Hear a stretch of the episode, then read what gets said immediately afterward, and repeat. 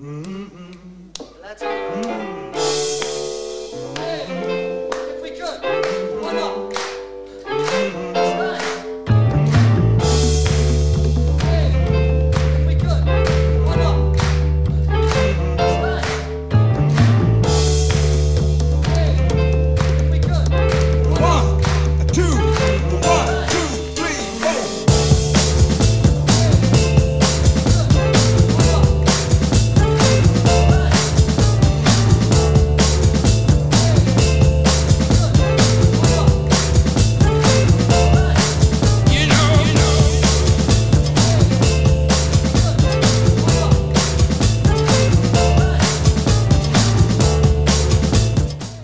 Máme tady středu, vy posloucháte rádio B. Čau Aleši, je 19. května dneska. Čau Peťané. A víš, kdo má dneska svátek? Ivo. Yes, takže bych chtěl začátkem našeho pořadu netradičně popřát mojí mámě, která se sice jmenuje Iva, ale děda byl Ivo a nebudem to komplikovat. Všechno nejlepší mami, je tady 19. květem a s ním další pořad setkání na Bčku. Všechno nejlepší. Peťane, já myslím, že dneska máme takový velmi speciální díl, který jsme tady na Bčku ještě neměli. Takový poetický. Bude, bude hodně poetický, bude hodně roudnický a myslím, že je tady hodně zajímavých témat, který si dneska probereme s naším hostem. Tak to vyvolal, kdo to dneska bude? Aleši, dneska to bude Milan Děžinský. Člověk, který je učitel, překladatel, básník, poetik, možná textař, možná komunální politik, ale já budu zvědavý, jak se představí on sám. Všechno to nahrává tomu, že vyplníme to naše heslo, že setkání je pořád s hosty, co mají co říct. Přesně tak, moc se na to těším. Tak je, to, promiň? Je 19.02, myslím, že třeba v 19.10 až 19.12 začneme s naším rozhovorem Přivítáme se s hostem. Kdyby někdo měl dotaz, úplně už na začátku pořadu řekneme, že číslo do rádia je 733 533 563 a v případě, že byste chtěli psát dotazy na klávesnici Aleši, tak, tak je tady možnost. Tak využijte chat na stránkách radiob.cz, tam vpravo dole ho najdete. Takže tohle to jsou The Allergies a jejich věc God Walk Down. Posloucháš setkání na Bčku.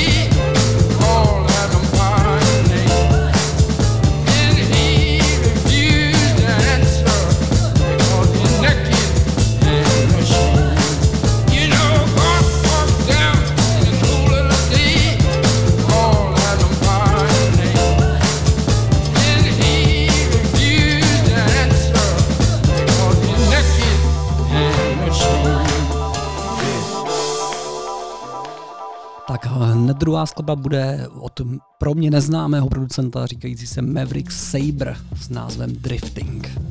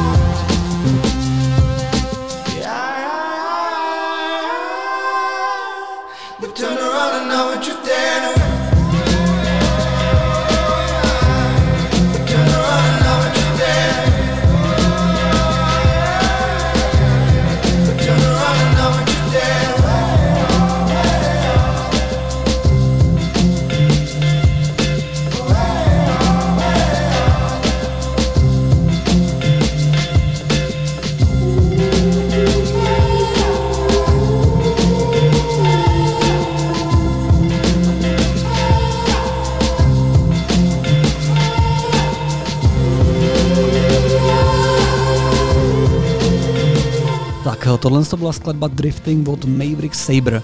A Peťane, eh, jak ty ses připravoval na dnešní díl? Já jsem se připravoval velmi důsledně. Já teda musím říct, že nějaký malý prostě povědomí o Milanovi mám. A tak jsem dal tak jako na intuici, ale samozřejmě jsem tím zaměstnal trošku i moji editorku, která mi dneska připravila malou rešerši, kterou jsem ti poslal.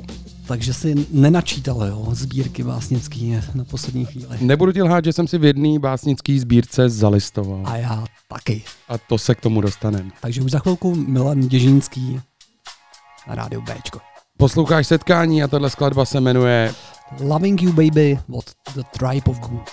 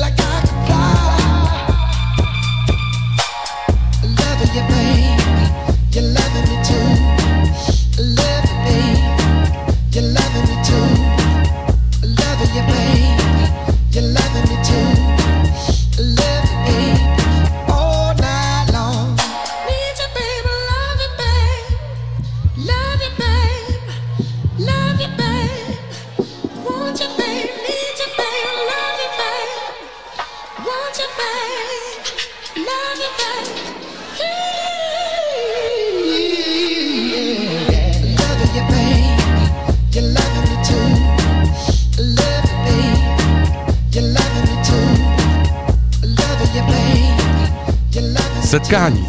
Každou středu od 7 do 9. Na Bčku.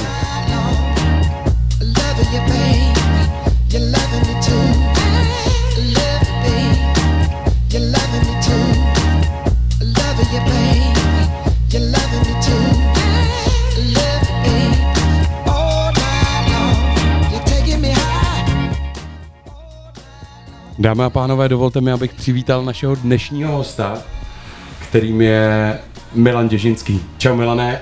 Ahoj, děkuji za pozvání. Ahoj Milane. Ahoj. My děkujeme, že jsi přišel. Milane, začnu první otázkou, kterou se snažím dát vždycky každému hostovi. Jak by si představil sám sebe, kdybychom tě tady na začátku vůbec nepředstavili? To je vynikající otázka, na kterou čeká určitě každý host a těší se na ní, že jo. Tak když zapálíš prostě ten grill a začneš grillovat, tak takhle se teďka cítím. A nejtěžší na začátek. Ta nejtěžší na začátek. Já jsem dost jako introvertní typ člověka, který se dokáže totálně proměnit v extroverta. To mě naučilo moje povolání učitele angličtiny. Ale samozřejmě, pokud si můžu vybrat, tak eh, na takové otázky velice nerad odpovídám. Nemůžu si vybrat. Ale dobře, Peťa, dobře, Peťa, ne, ta, ta, ta nejtěžší na začátek, Peťa, ne. No, tak to, to uvidíme, jaká bude nejtěžší. Dobře, tak jinak. Tak můžu já? Můžeš, Aleši, můžeš. tak Milan vystudoval Ústí UJEP.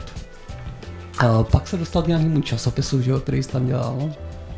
Pak vydával spoustu sbírek, dělal překladatele, dělal učitele, dělal je vlastně básníka, celou dobu je básník. A možná by se Milan nemohl navázat.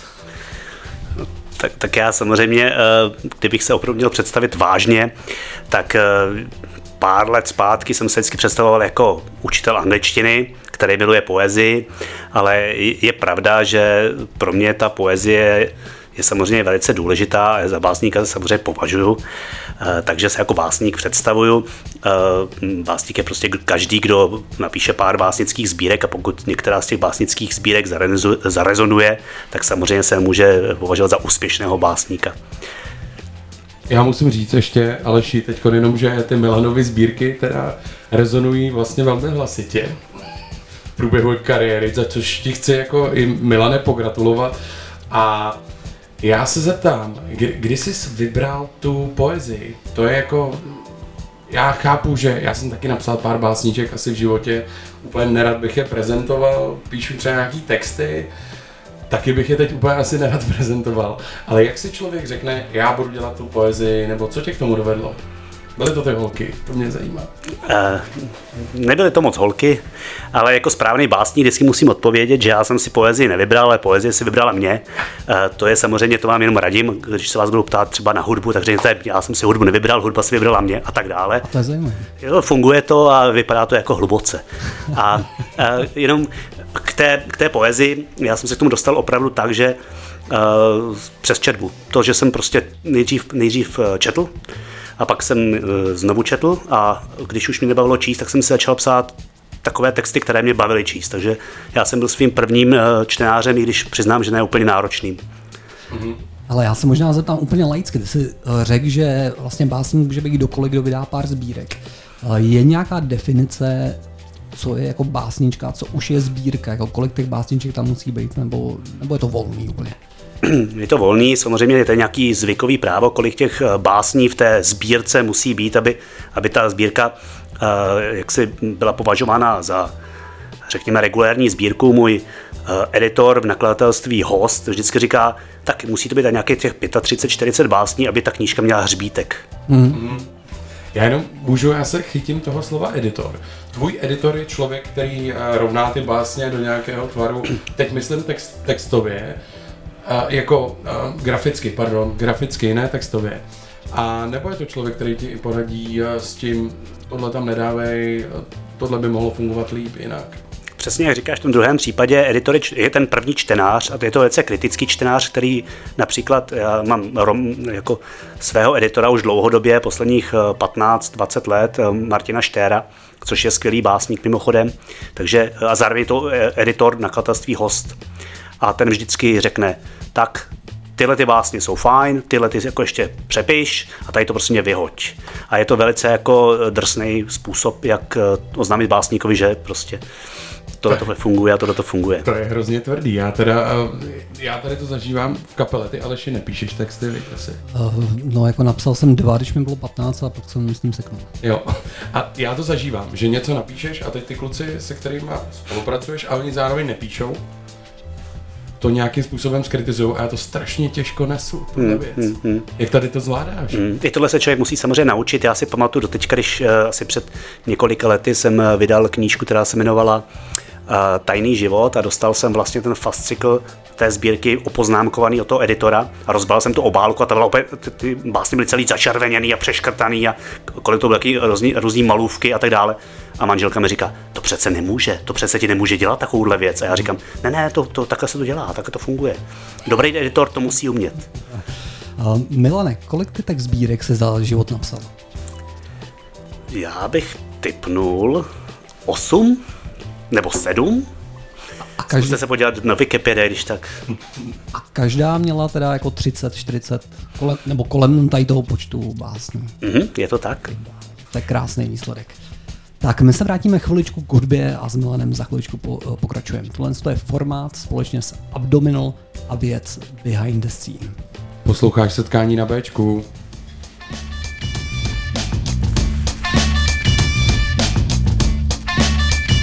I'm sure like a lot of you, People often ask me, what do you do? To which I reply, I rap. To which they reply, yeah, but besides that. To which I reply, not much. To which they reply with awkward coughs and such. Until I feel compelled to elaborate. This is not a hobby, do it for my salary, mate. And been doing so for well over a decade. See, I get paid for putting pen to page, performing sets on stage. And when selectors play my record, let's just say that at the end of the day, that's how I collect my wage. At which point they inevitably say, Damn, that's how your expenses are paid? Yes, that's what I'm attempting to say. Well, that's great getting to do what you love every day. And yes, it may seem like I'm living a dream, but hey, there's much more to it when you go behind the scenes. Well, rhymes and beats is the life I lead, which I know might seem all nice and sweet, but take the time to peek at what's behind the scenes. You might agree there's more to it than what the eye can see. And what I mean is when the lights and screams subside, well, geez, there's deadlines to meet. Lawyers with high fees, late nights without sleep. Sign up for these, I never did when I decided to. Now, don't get me wrong, I know for a lot of people I'm living the dream, collecting green from spitting 16s with no 9 to 5 and no cubicle.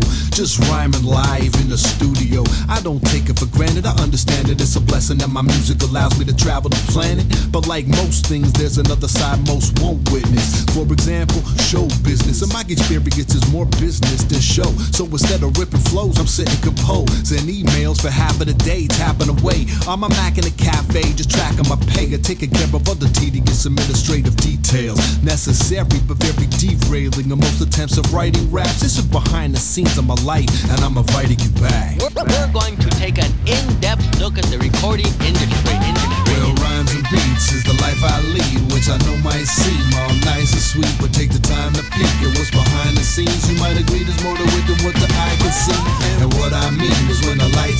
Subside, well, geez, there's deadlines to meet. Lawyers with high fees, late nights without sleep. Sign up for these, I never did when I decided to MC. Struggle, struggle to survive.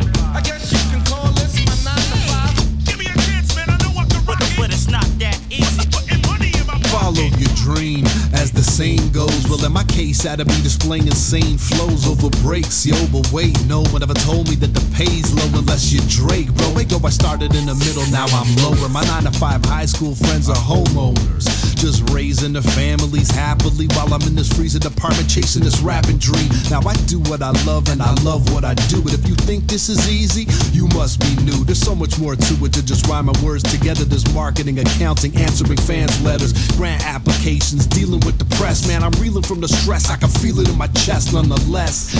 Tak vážení, teď ve studiu zazněla velmi zajímavá věc. Jak tady Milan říkal v minulém stopu, že uh, má za sebou zhruba 7-8 sbírek a každá má 40 básní. Tak jsem tak začal jako přepočítávat a říkal jsem si, to je prostě těch 300, 320. A Milane, ty si řekl, že to je trošičku jinak. Eh, No já samozřejmě nemůžu zobecňovat, protože každý autor to má jinak, ale já to mám prostě tak, že seberu všechno, co jsem za těch pět let napsal, eh, což dělá zhruba tak 500, eh, 500 textů, no 500 básní. No a z těch udělám nějaký výběr, dejme tomu 50 básní a, a zbytek prostě zničím, vymažu z toho harddisku. A říkám si, je to prostě proto, že ty básně, které opravdu stojí za to, ty jsem vybral a ty, co za to nestojí, neprošly tím mým filtrem, si nezaslouží prostě žít. Ale nechceš tím říct, že jsi teda za život napsal 4000 básní? Možná i víc. Ty. To je, to je neuvěřitelný. Takže tady je návod, když tak, eh, jestli poslouchá někdo, kdo by chtěl získat někdy v budoucnosti magnézii literu, cesta je trnitá. A jenom já se ještě zeptám, Milane, krátce úplně, kdy je ten čas, kdy se ti píšou básně nejlíp? Je to ráno, večer, odpoledne? Tak nebo je. nějaká situace, která vznikne? Já, já jsem autor, který píše strašlivě těžce a e, některou básně přepesuju opravdu třeba stokrát. Takže, takže permanentně, ale ten nejlepší finální tvar samozřejmě velmi brzo ráno. Ale jedna otázka ještě ode mě. Z těch 500 básní, když se pak vybere těch 40, co se stane s tím zbytkem? Ten zbytek, ten zbytek zahyne. Ten prostě zmizí. Zničí se. Zničí se. Nemohl To je bys dobrý, nějak... jak, jak, jak, jak, jak řekl Milan. Mně se píše strašně těžko. A řekl člověk, který napsal přes 40 tisíc básní pravděpodobně ve svém životě. To asi víc. Dáme si skladbu a přejdeme k uh, Milanovu dílu. Tohle to jsou Salt a jejich skladba Let Me Go. Posloucháš setkání na Bčku, je středa.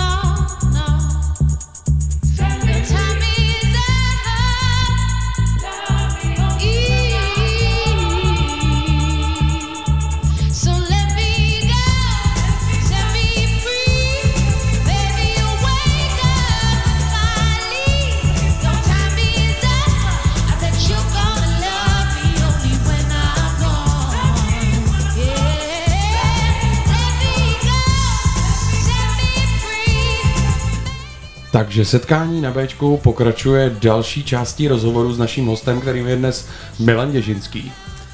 Milane, napsat 4000 básní není jen tak. Kde na to bereš tu sílu, energii a kde vůbec čerpáš náměty pro to? No, to je velmi těžká otázka samozřejmě, protože já bych tomu rád sám rozuměl líp. Ale je to prostě něco, co ve vás nějakým způsobem se klube postupně, jako nabývá to určitý tvar a jednoho dne to prostě musí ven. A to je ta lepší část, taková ta jednodušší část. A pak nastává ta jako bolestivá část a to je to vlastně hledání toho finálního tvaru. To neustálé přepisování, eh, ty neustálé varianty, které musíte si psát, Eh, to, to, že třeba uděláte 20 variant jedné básně a při 21. variantě se vracíte k té první zase a jste na začátku, eh, to je taková bolestivá část. A úplně nejbolestivější část, jo, ta, ta je, když to pošlete tomu editorovi a ten to prostě všechno proškrtá a řekne, Milane, tak, takhle ne. Ale Můžu se zeptat já, Aleši, teďko. A Milane, kde je ta, kde je ta motivace? Jako to, to, že doma si píšeš báseň, teď nemluvím o, o dnešním dni, ale když si začínal třeba, tak píšeš báseň, to ještě nemáš editora v tu dobu žádnýho, teď jako seřadíš pár básní, řekneš si teda, mohla by to být sbírka, nebo jako co je ten cíl, to, to, to, to, to, jako, to, to, to, ten motor, jestli já Rozumím, nedokážu rozumím. možná správně specifikovat tu otázku. A rozumím, kam míříš. No. Eh, Je, to, je to prostě o tom, že je tady něco, co je tady nějaký ten tvůrčí proces, nějaká ta touha prostě tvořit něco a, a musíte se toho zbavit. A jediná možnost, jak se toho zbavit, je prostě to jako vy vypsat. A já si myslím, že tady nejsem eh, na tom jinak, než prostě jakýkoliv jiný tvůrce, ať je to třeba malíř nebo, nebo skladatel hudby. Jo, tam, tam je ten, ta motivace je úplně stejná. No, tak děkuju za odpověď.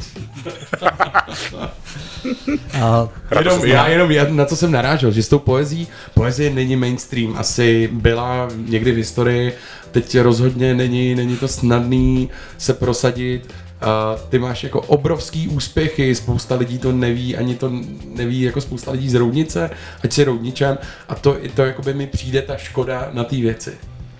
Ale to nemyslím jako vůbec špatně vůči tobě, ale že jako to není snadný. No tak je to tak, že samozřejmě poezie je menšinový žánr a já samozřejmě nepíšu poezii proto, abych se stal slavným. Že? jo. Já mám samozřejmě radost z toho, když něco napíšu a mě to dělá tu radost. Jo? Mě, mě, to prostě činí jako šťastným. To je tam určitá slast, která zatím je. Ale to, že samozřejmě ty úspěchy přišly později. Jo? Mě- teďka vyšla knížka v Polsku. Polsku, v já jsem to viděl, ano. že polský překlad. V červenci vyjde knížka v Anglii, uh, takže já mám samozřejmě z toho velkou radost, ale zatím, je, zatím jsou tři desítky uh, let práce. tak já musím přiznat, že jsem, že jsem si eh, přečítal pár tvý poslední sbírky. A já jako like prostě jsem si přečetl těch pár řádků a říkám si, ty bláho, to tam má takovou sílu ten text, ale vůbec jsem nedokázal odhalit vlastně v čem. Je to normální nebo? Hezky jsi to řekl. Je to normální. Milane, je tohle to normální? Je, chlapci, jste, jste vy dva jste nejkrásnější recenze, která můj, můj poezii, postihla. A to, a to ještě nekončíme. To jsme na začátku. Je, je to o tom, že prostě ty básně jsou nějak udělány, aby to jakoby nečouhalo z toho, jak, eh, jak prostě špína z košile, ale vy nemůžete poznat, jak to je udělané. Prostě na vás to nějak působí nebo ne. A to, se, eh, to souvisí s otázkou, na kterou já jsem se chtěl zeptat. Ty jsi řekl, že to eh, jako 10krát, 20krát přepisuješ. Co jsou pro tebe ty kritéria? Že si řekneš, že to třeba není ještě úplně jako super, že bys to měl ještě to, jako doladit. Já si myslím, že to je určitá vypsanost, určitá zkušenost. Říkám si, jako něco tomu chybí. A zase bych to přirovnal k jakémukoliv jinému tvůrčímu procesu. Jako když malíř není spokojený s tím obrazem, který namaluje, nebo, nebo muzikant s tou skladbou, kterou vlastně zrovna dokomponoval. Je to podobný pocit. Říkáte si, ještě něco by to chtělo. A dostáváš se hodně často do konfliktu třeba s tím editorem, protože pro mě editor znamená jeden člověk. A myslím si, že často přichází takový situace, že ty si říkáš, ale lidi je to fakt dobrý. A on řekne prostě, no mně se to nelíbí. Eh, musím si to obhájit a samozřejmě editor je ustoupí autorovi, ale zároveň tomu editorovi musíte věřit, protože vy si ho vybíráte, když, když prostě se rozhodnete, že toho, tohohle editora nechcete, tak prostě mu to nedáte, dáte to jinému nakladateli, pokud samozřejmě o to bude zájem. Ale já mám takového editora, který samozřejmě se mnou souzní, eh, jsme spolu strávili pár desítek let a eh, věřím mu jako básníkovi a samozřejmě on jako editor, jemu projdou rukama desítky nebo stovky knížek ročně, takže já věřím v jeho úsudek. Jasně.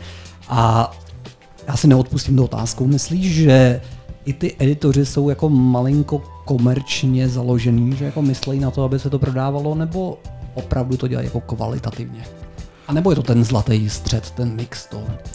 Eh, Tomu editorovi v tom nakladatelství se to musí líbit. Eh, Ve chvíli, kdy se mu to nelíbí, tak to prostě nepřijme, protože s tou- s tím nemůže pracovat.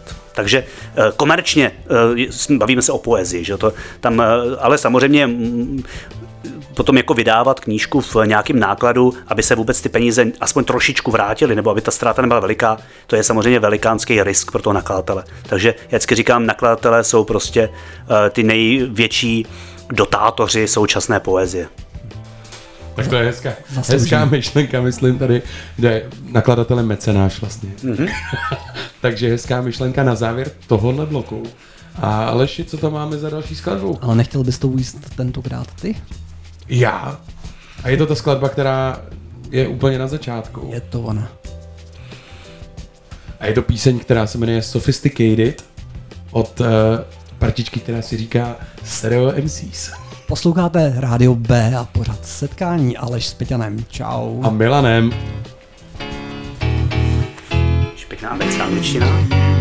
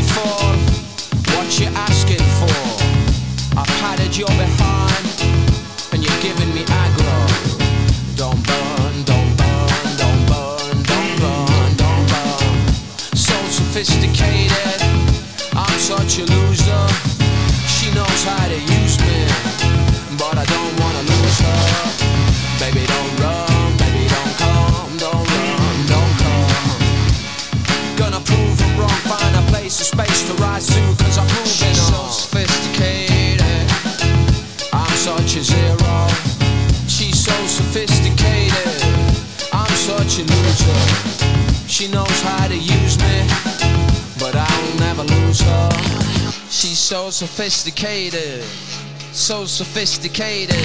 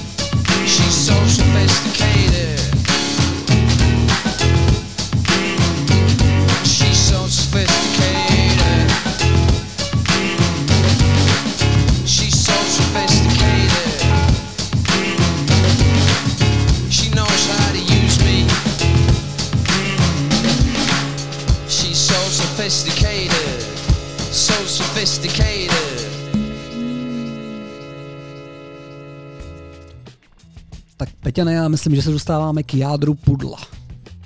Tady to jsem nikdy nepochopil zrovna tenhle obrat, ten si můžeme pak taky probrat, Milane. Co to znamená? Co, GT? Goethe, Johann Wolfgang Goethe to má ve svém, ve svém Faustově, ta mi prostě říká, nikdo to nepochopil, ale Goethe to věděl. Jo, tak jo, jádro pudla teda. Já, já jsem to dal zcela záměrně jako do dnešního poetického dílu, já to nepoužívám. Mě dneska dokonce, dneska psal po to Richard Červený, jestli to bude celý ve verších. A Milan tam napsal, že si na to troufne, že neví, co my. Já jsem říkal, že jako se budeme snažit, ale Zatím ale vede o jeden bod teda. zatím vede, no, Tak vede. Milane, začni. Ne, nebudeme teď dělat ještě Ne, rýmovačku. Já bych rád jako přešel k tomu obcházení toho ostrova. To je sbírka, za kterou Milan získal cenu Magnézia Litera. Teď omlouvám se v roce, víš to? 2018? 2018. A tahle sbírka způsobila jednu neuvěřitelnou věc, tady pro nás jako lokálně zajímavou, kterou já jsem ze začátku taky nechápal a musel jsem si to načíst, kdy všichni začali sdílet, že náš ostrov se přejmenoval na ostrov, a teď je to Klaudie Štublera. Klaudie Štublera. Teď já jsem, mě nebylo jasný, jestli je to jako muž nebo žena, prostě Klaudie Štubler. Ale on se tak jako skutečně chvilku jmenoval, ne? No, ten ostrov se tak jako jmenoval podle té básně, že jo? Je to tak, nebo... Je to trošičku jinak. Ta No báseň tak, se no to jmenovala podle toho ostrova, který se jmenoval podle Google Maps. No, A to vzniklo tak, a to je moje teorie, že samozřejmě protože roudničáci jsou schopni zapomenout i na název svého ostrova, tak zapomněli, Google Maps je neznali, Maps je neznali a tak vygenerovali nějaký nesmyslný název, jenom aby tam něco bylo. Mm-hmm. A dlouho to na těch- těch mapách Google bylo eh, Klaudie Štublera, což mě samozřejmě zaujalo, i ta eh, taková ta eh, hermafroditní podoba toho jména a inspirovalo mě to k tomu napsat samozřejmě tuhle tu báseň. A můžu se zeptat, to jsi všimnul ty, nebo jsi na to byl upozorněný někdy? To jsem si všimnul sám, ano. Jak to, že ty básníci jsou vždycky takový pozorní, veď? protože jsou to všímaví lidé, ale vši... Děkuji.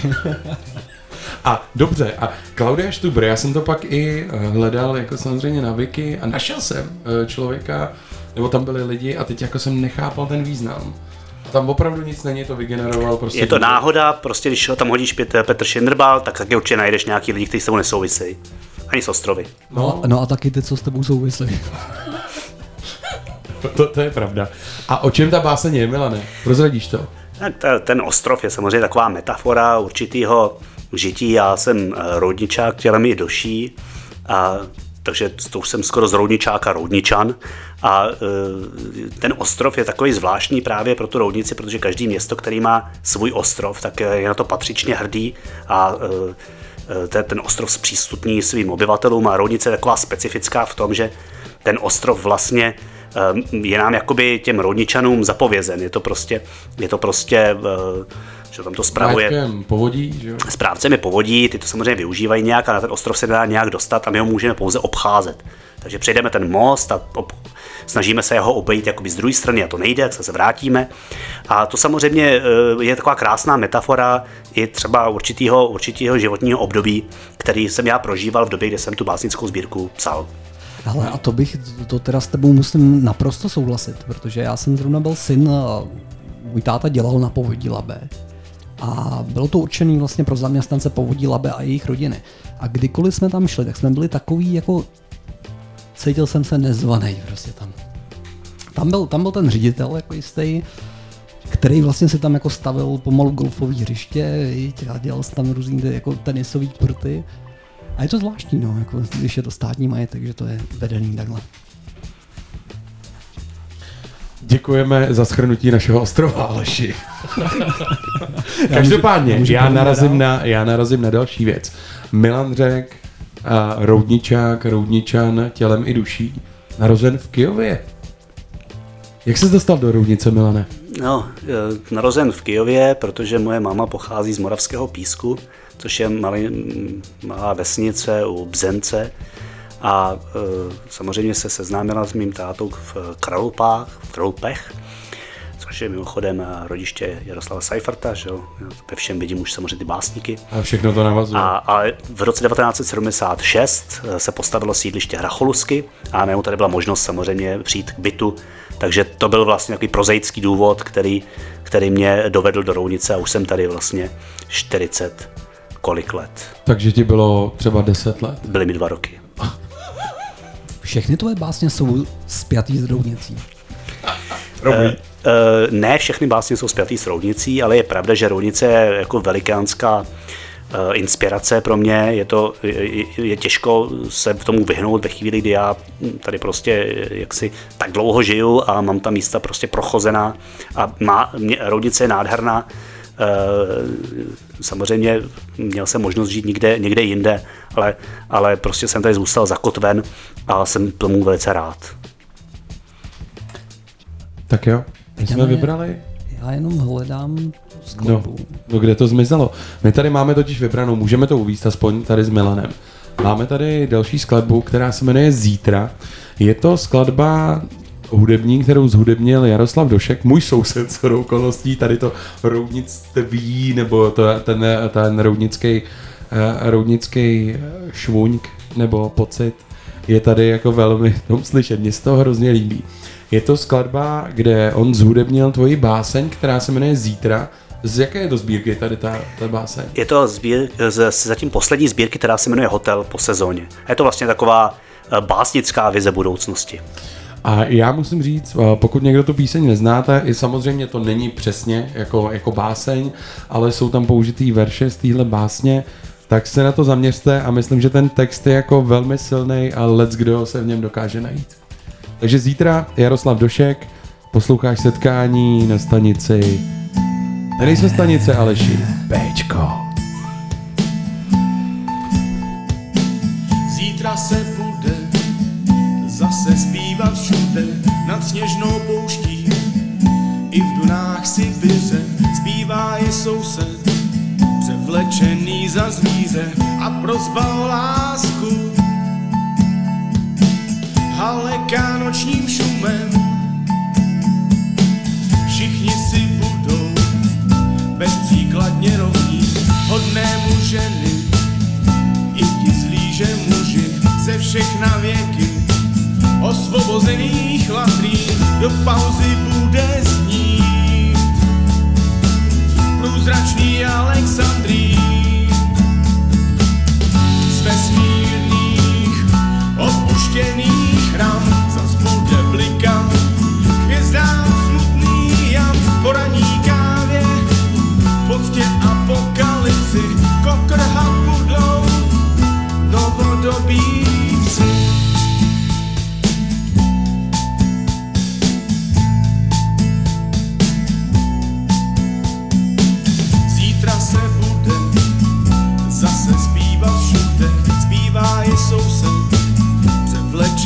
za zvíře, všichni si budou bezpříkladně rovní, do pauzy bude znít průzračný Alexandrí z vesmírných opuštěných ram zas bude blikat. K hvězdám smutný jam po ranní kávě. V poctě apokalypsy kokrhat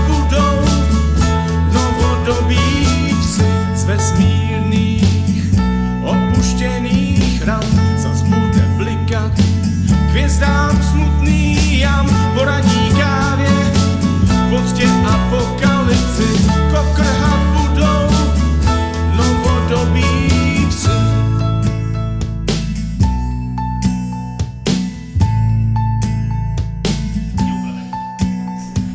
Tak tohle je čistá roudnice na rádiu B.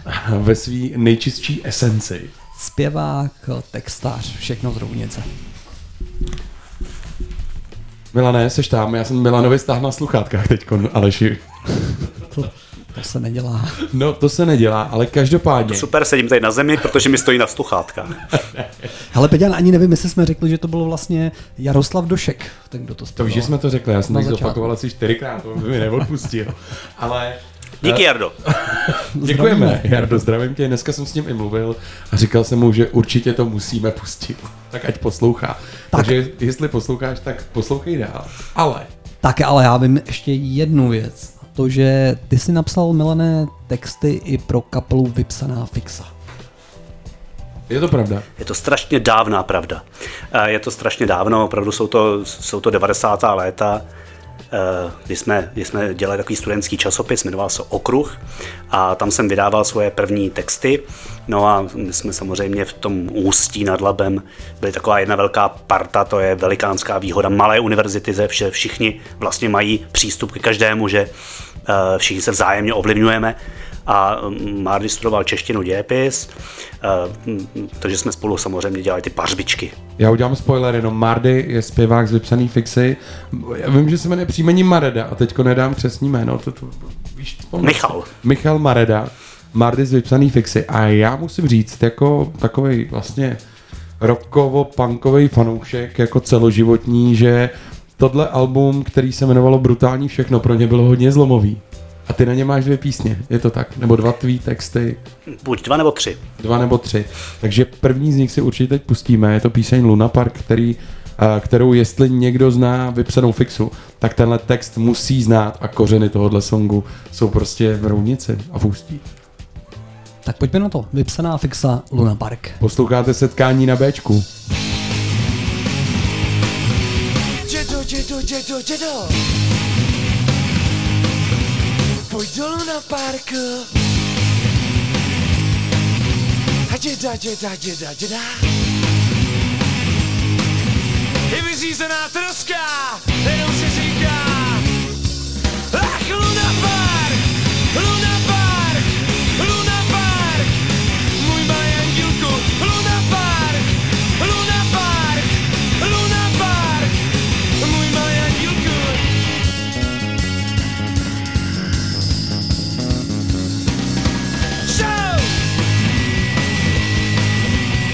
Dědo, dědo, dědo, dědo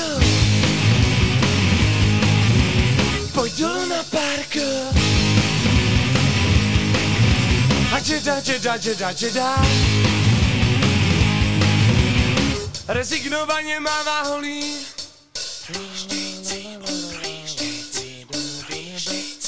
Projíždějícímu vlaku! Vlaku! Vlaku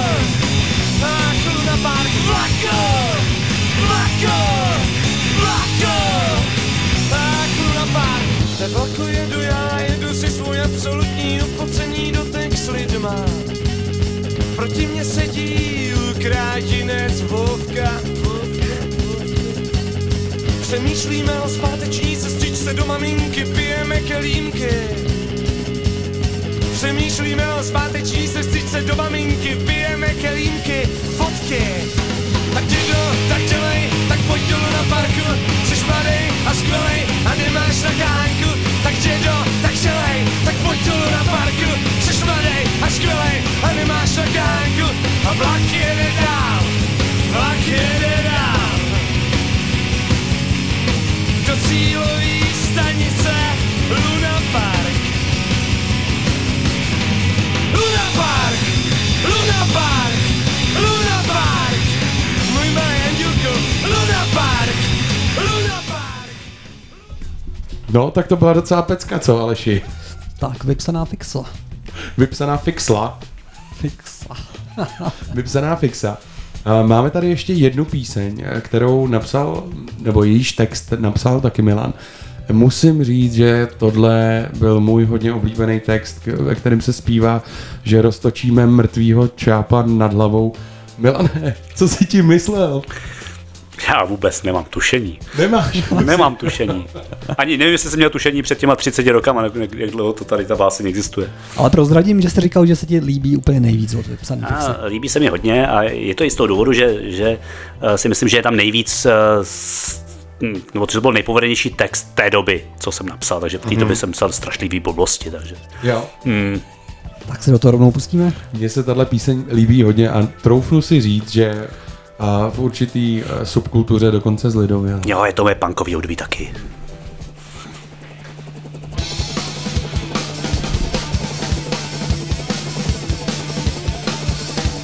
Právě když výjížděla gdaňská garda do Varšavy Si malá Lenočka v loženici svlékla noční košily Promeškal jsem kruh pobytí, právě jsem se trýzdil nůžkami. Ostřižené prameny vlasů padaly a padaly.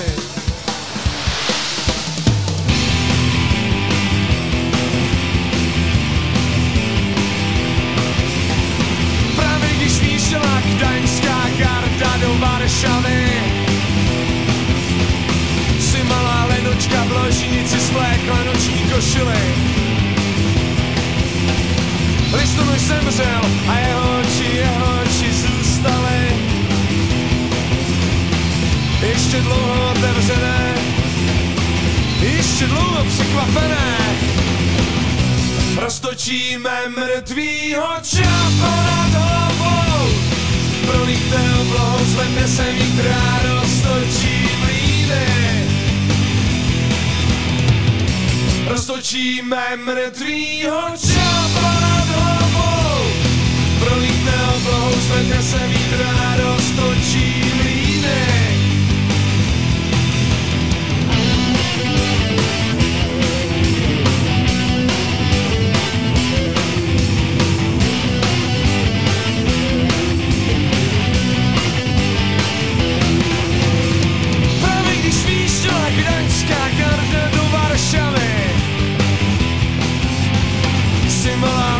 Lenočka v ložnici svlékla noční košile. Promeškal jsem krupovití Promeškal jsem krupovití Promeškal jsem krupovití Roztočíme mrtvýho čápa nad hlavou. Prolíte oblohou, zvedne se vítr a roztočí mlýny. Roztočíme mrtvýho čápa nad hlavou. Prolíte oblohou, zvedne se vítr a roztočí mlýny. Já budu křičet, já budu křičet, já budu křičet. Já budu křičet Roztočíme mrtvýho čápa nad hlavou. Prolíte oblohou, zvedne se vítr a roztočí mlýny. Roztočíme mrtvýho čápa nad hlavou.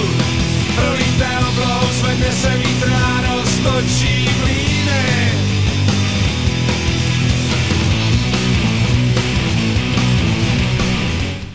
Tak eh, to byla vypsaná fixa v- v podání textu tady od Milana. Píseň, která se jmenuje Čáp, eh, z desky, která se jmenuje Brutální všechno. A byla to taková pardubicko-ústecko-roudnická fúze. Tak a Milane, já musím říct, že když jsem do studia šel, tak jsem si vzpomněl, že máme vlastně jedno společného kamaráda, tvýho blízkého kamaráda. A volám mu a říkám mu, Péťo, prosím tě, nemůžeš mi dát nějakou peprnou historku na Milana, kterou bych mohl použít v rádiu? A on mi říká, no hele, mám jich asi 20, ale z toho jako 19 jich fakt neřeknu. ale ma, mám, mám jednu. A, že jsi chodil do třídy jednak s vypsanou fixou, což už jsme jako rozebrali, a jednak s, se Xavierem Baumaxou. Vy jste vůbec byli takový nějaký silný ročník. Já si myslím, že jsme vůbec silná generace, jo. Eh, Husákovi děti. A je, Je z pravda, čeho vybírat, Je z čeho vybírat, samozřejmě je to velký eh, silný ročník, takže to bylo divný, aby eh, nikdo neprošel sítem. Jo, uh, Luboš Tichý byl velice zajímavý uh, už v, těch, v době těch studií, hrál na kytaru, uh, vím, že eh, psal texty a rozhodně, rozhodně jsme, asi jsme si nebyli úplně blízcí, ale byla to prostě taková ta skupina lidí, kteří spolu chodili do hospody a, a společně nadávali, nadávali na profesory. To, že potom měl velký úspěchy, eh, mě velice těšilo samozřejmě. Tak já Tam musím, mě teď napadá, ještě já do toho vstoupím, že tam je nějaká jistá spolupráce i vypsaný fixy s tím Xavierem, takže to asi možná ty kořeny toho všeho budou na tom ujepu. Jmenovalo se to tenkrát. Je to tak? No, to se jmenuje do teďka, ne? Je, no teď já, jestli jenom i tenkrát to bylo stejný, se ptám. Já jsem tam taky chodil. tak to uvedem zase jako do té uh, poetické vážné noty, Pe- Peťane, viď? Jdeme na to. Jdeme na A- to.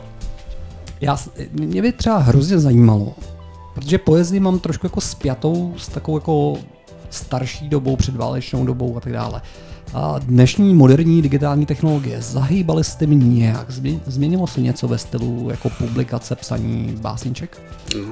No, samozřejmě ten rok 2000, kdy došlo k tomu rozšíření internetu, eh, zhruba, tak eh, s tím zamával hodně, hlavně v té oblasti té recepce té poezie, protože najednou se opravdu může ta poezie dostat k lidem, který, který by normálně o poezii asi nezavadili, nebo prostě nechodí do knihkupectví a neprohlížejí, nelistují knížkama.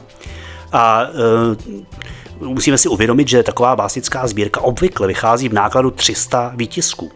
To znamená, a z těch 300 výtisků se na pult dostane 50. Takže básníci jsou velice ohrožený druh a ten internet tomu velice pomohl, protože opravdu se dostala po- no, může dostat poezie opravdu k lidem, který na to narazí jenom náhodně při googlování například nějakého ostrova. To, to byl i dobrý, dobrý marketingový tak. Nějaký, nějakýho ostrova, který jako nikdo nezná, je to smyšlený jméno a nikdo ho nikdy neviděl. Takže moc se nedostávají, tím si chtěl říct. Jako ten, ten básník řekne, jako, že o to jen tak nezavadí. Je to tak, je to prostě opravdu menšinový žánr, navíc když půjdete do nějakého knihkupectví, které se nespecializuje na poezii, tak velice pravděpodobně ten výběr, který tam bude, nebude moc reprezentativní. Jo, takže Tady mě napadla úplně teď jedna spontánní, teda a dá se u polívky na náměstí koupit nějaká tvoje sbírka? eh, já si myslím, že se u polívky na náměstí dá objednat moje sbírka. Aha. Tak to je dobrá informace pro posluchače případně. A ty jsi zmínil, že na dobrou poezii v knihkupectví nenarazím. Kam pro ní mám teda jít, kdybych chtěl? Tak já si myslím, že samozřejmě narazíme u dobrého knihkupce na poezii, ale, nebo, a, ale není to něco, co prostě s čím bychom mohli počítat, nebo kdy eh, bychom šli na jistotu. Takže jediná opravdu možnost je prostě jít na kosmas, nebo na nějaký mega knihy, nebo na něco, ale já vždycky říkám, kupujte si to radši od nakladatelů, protože uh, proč podporovat jako tady ty obří, obří firmy, který, který jako odrbou všechny. Lepší je opravdu podpořit toho mecenáše, který, který do té poezie prostě investuje svůj čas, energii a peníze. Milane, já tobě vím, že máš doma obří knihovnu. Rozsáhlou. My máme doma taky knihovnu. Můj táta má ještě větší knihovnu než já, ale myslím, že jsi jeden z lidí, který znám, který má opravdu jako obrovskou knihovnu. A zaujalo tě v poslední době něco z poezie? Já upřímně řeknu, my doma moc poezie nemáme. Něco máme, máme Shakespearea, protože moje žena je jako neuvěřitelně anglofilní. Mám třeba, pak ani nechci říkat, já doma ještě píseň, jako, je to, já to řeknu před tebou teda, jo. Mám doma ještě sbírku básní Jana Hauberta, což je zpěvák Vysacího zámku. Ale to je velice populární básník. to, je, to jsou neuvěřitelné jako říkanky, až si vždycky říkám, když, a teď jako nehaním Jana Hauberta, jo. Jan Haubert je jeden z nejprodávanější český básník. Ale tak to mám doma taky. No tak výborně. Takže Shakespeare Haubert. Mhm. A je něco, co tebe v poslední době zaujalo, nebo to máš teď Mhm. v knihovně nově? Hmm, mám. Uh, zaujal mě jeden takový zvláštní básník, který měl t- příšerný osud a teďka opravdu zvážním. Byl to člověk, který vlastně trpěl schizofrenií. Narodil se v roce 1966 a skončil uh, na dně hostivařské přehrady v roce 1994. Jmenoval se Václav Ričel.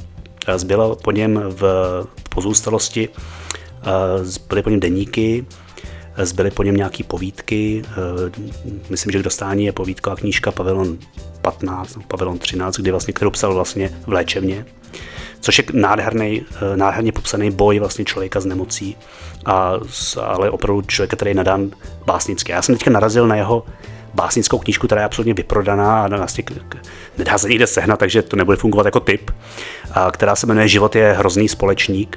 A jsou tam teda obrazy, které jsou neuvěřitelně, eh, neuvěřitelně eh, jako bolestivý a vidějí toho člověka, prostě, který bojuje opravdu s tou nemocí a eh, ta metaforika je strašně tou schizofrenií vlastně ovlivněná. Takže pro mě velikánský jako čtenářský zážitek, z kterého trošku mrazí.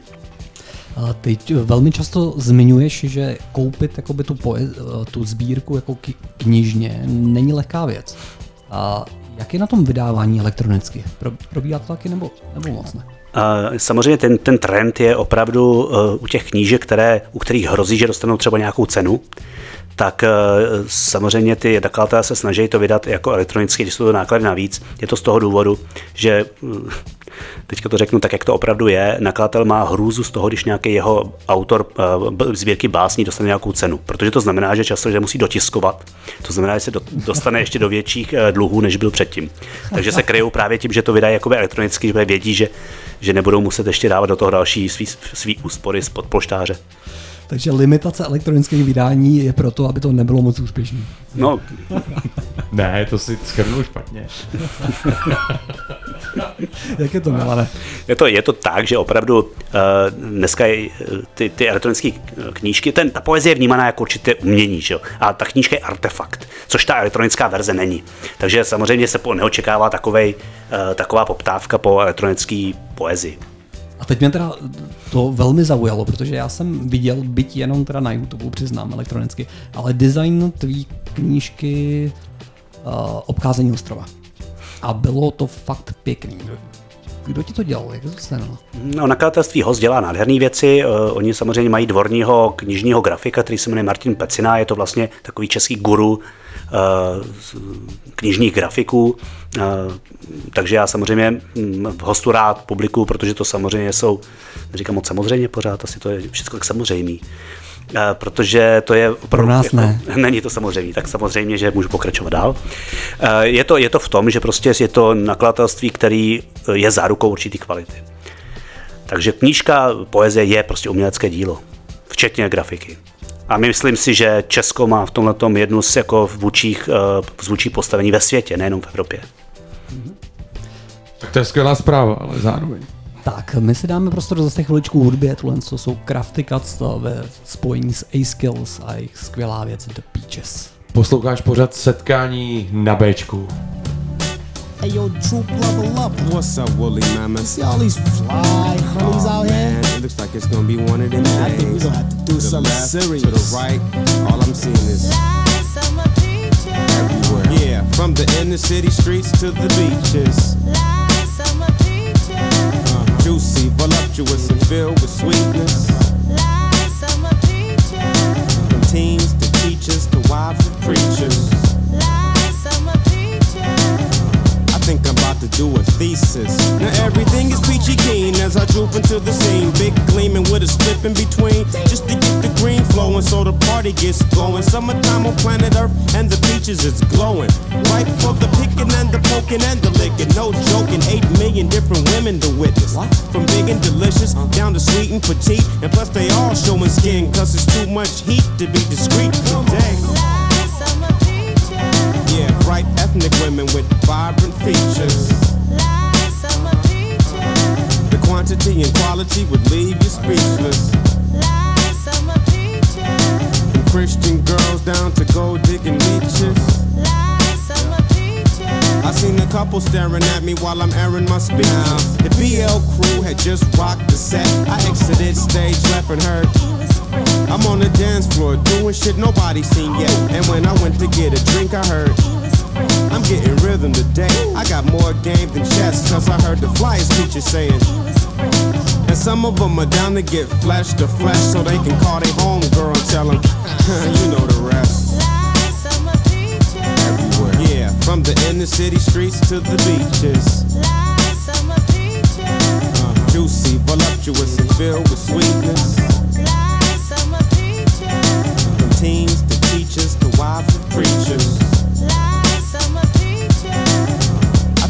About to do a thesis. This is the swing delicious beat for the summer. Whether rolling in a Hummer or strutting down the street. Or sipping Tanqueray in the shade with your partners. This is for the girls of summer and girl watchers. Vibing to the good vibes, season the day. Uruguay to Uganda to the USA. Come on, don't be a fool. It's so hot that it's cool. Look at me with two cuties in my Scooby Doo pool. Putting dubage in the air. Yeah, freak Nick, they found me there. And scoping like a bounty hunter at the county fair. Howdy there, you got flair like a cop at a wreck. Check the beach house, we soul training up on the deck. With the cream of the crop, your hips make me wanna hop. Buns peeking out the bottom, peaches busting through the top. I should've bought a bucket or a smoothie machine. Or I could make some cobbler all the peaches I seen. I seen. Yeah, bright ethnic women with vibrant features. Quantity and quality would leave you speechless. From Christian girls down to gold digging leeches. I seen a couple staring at me while I'm airing my speeches. Say your man crafty cuts, so many different uh, styles and colors and shapes. This is gonna be a good day, fellas. the pair right there. Setkání. Každou středu od 7 do 9. Na Bčku.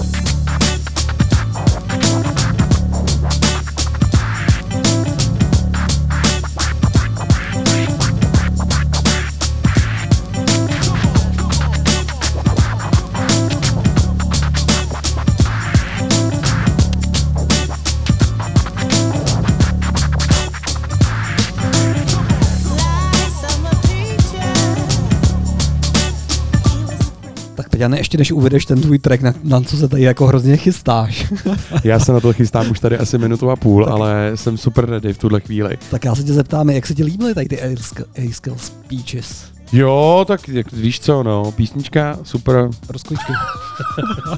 Jo, líbilo se mi to. tak pojď, pojďme na to. Já jsem ale myslel, že první pustíme to, co je nad tím, jestli to chápu dobře. Jo, tahle písnička se jmenuje Eulogy, jak se to správně vyslovuje, Milané? Jo, ještě jednou, prosím tě. Jsou na druhé slabice, Eulogy. Eulogy, Frank Turner, můj velký oblíbenec eh, z Anglie a jeho, pís, eh, jeho album England Keep My Bones. Pojďte na to a poslouchejte ten text, je boží. Rádio B a pořad setkání.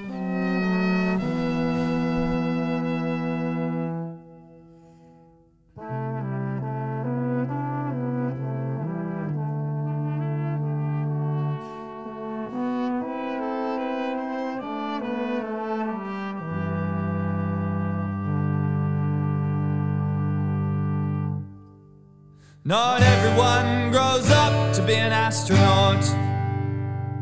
Not everyone was born to be a king. Not everyone can be Freddie Mercury. Everyone can raise a glass and sing. Well, I haven't always been a perfect person.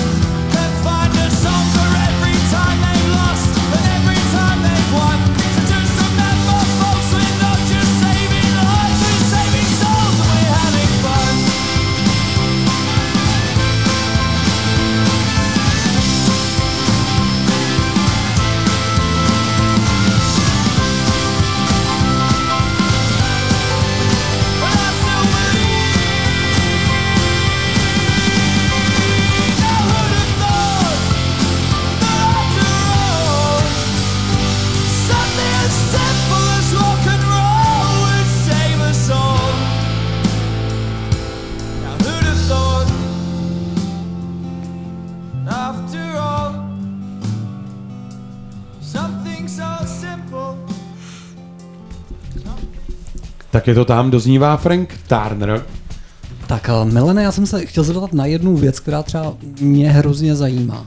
Uh, já to dokážu posoudit z mý role jako muzikanta, že hudba prostě od těch, uh, co poslouchám já, tak třeba 90. let do 2020, tak 30 let se hrozně posunula. Prostě se změnila, ať už kvalitativně, tak jako hudebně. Jak je to v poezii, v básních? Když to srovnám třeba s dobou Nezvola nebo ještě staršíma klidně a dneškem, posunulo se to někam?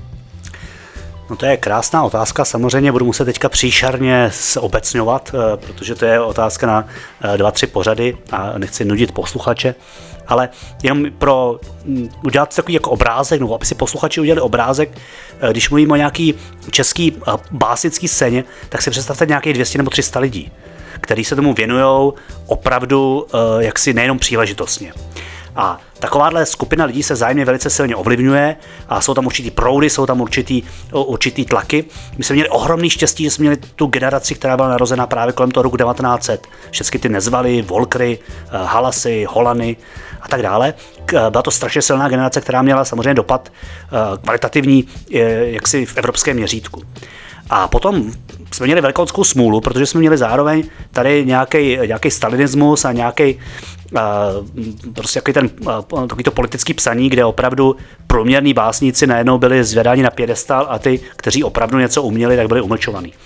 No a samozřejmě to se hodně projevilo po revoluci, kdy najednou ti básníci prostě už nechtěli sloužit uh, tomu, tomu světu, věřili v takovou tu svébytnost toho básnického jazyka, to, že poezie se má obracet zase k poezii, a nebo k nějakým uh, jako vnitřním uh, emočním hnutím, samozřejmě taková ta klasická tradiční témata, láska, smrt a tak dále. No ale v roce asi 2008 najednou vznikla na, na té básnické scéně taková zvláštní jako polemika a nastoupila nová generace. T.S. Eliot, slavný básník, říká, že každých 20 let prostě nastoupí nová generace, která se nějakým způsobem musí vůči té předchozí generaci uh, nějak vymezit. Jako vymezit, aby, aby prostě ukázali, že my jsme tady něco nového, jo, většinou je to tak, že uh, oni vlastně se třeba k něčemu vracejí, nic nového nepřinášejí, ale prostě potřebují to proto, aby se s něčím identifikovali.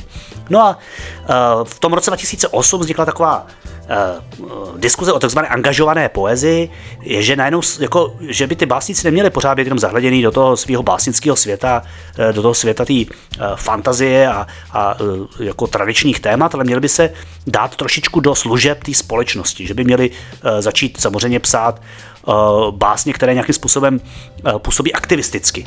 Jo? Proč třeba nepsat o tom, jak jsou tady uh, nevím, uh, menšiny nějakým způsobem utlačovaný, proč tady nepsat o nějakých uh, sociálních tématech a tak dále. Já musím říct, že tady na to musím navázat, že vlastně poslední jako nějaká aktuální poezie, kterou já jsem vnímal, bylo při inauguraci amerického prezidenta Joe Bidena. Já nevím, Melanie, jestli to zaznamenala. A byla tam taková mladá černožská dívka, která tam jako velmi tak jako energicky recitovala svoji báseň. Viděl jsi to? Ano, ano, ale teďka si nespojenu na jméno té básničky. Gordon se jmenovala, myslím. Uh, to, byla, to je samozřejmě zajímavá věc, ale tady ta poezie působí jako symbol sám o sobě, to, že je to mladá, krásná, energická a černá básnířka, mm-hmm. tak samozřejmě působí jako uh, symbol a ta báseň nebyla tak podstatná. A což, což je zajímavá, jenom zajímavý příběh, ve chvíli, kdy to třeba v Holandsku měli přeložit, tak to musel překládat někdo, kdo působí stejně, to znamená, měla to být nějaká čardošská překladatelka. Mm-hmm. Zajímavý jako efekt, který v těch kulturních válkách dneska opravdu jako zažíváme. Což bychom se o tom taky mohli bavit hodiny a hodiny, hodiny. ale dostáváme se tím k těm překladům. Ty si to naťuk tady, ty sám překládáš zahraniční autory. Hmm. Pro mě tahle disciplína je neuvěřitelná. Jo. Hmm. Jako překládat poezii, uh, jak se to dělá? Já přečtu tady jeden teď tvůj výrok, jo, dokonce. tak tady je uh, Milanův výrok, uh, který se týká překládání básní. Jo. Hmm. A je to pro básníka neexistuje lepší kondiční cvičení než překlad. Kombinace sudoku a křížovky, snaha o výraz, jako když hraju pantonimu, teď nevím, jestli jsem to správně vyslovil, já jsem starý dyslektik, jako když hraju pantonimu se svázanýma rukama, chuť něco říct, když smím použít jen dvouslabičná slova a žádná jiná. Když čtu a znám každé slovo, přesto nerozumím. To jsou návěstí, která nám motají hlavu. Jsem jediný, kdo musí učinit rozhodnutí a budu se za to zodpovídat. To je krásná, jako krásný prohlášení. No to jo. Ale teďko ty prostě dostaneš báseň, před, předpokládám, že v angličtině, že překládají z angličtiny do češtiny. A jak to navnímáš? Nebo jak to...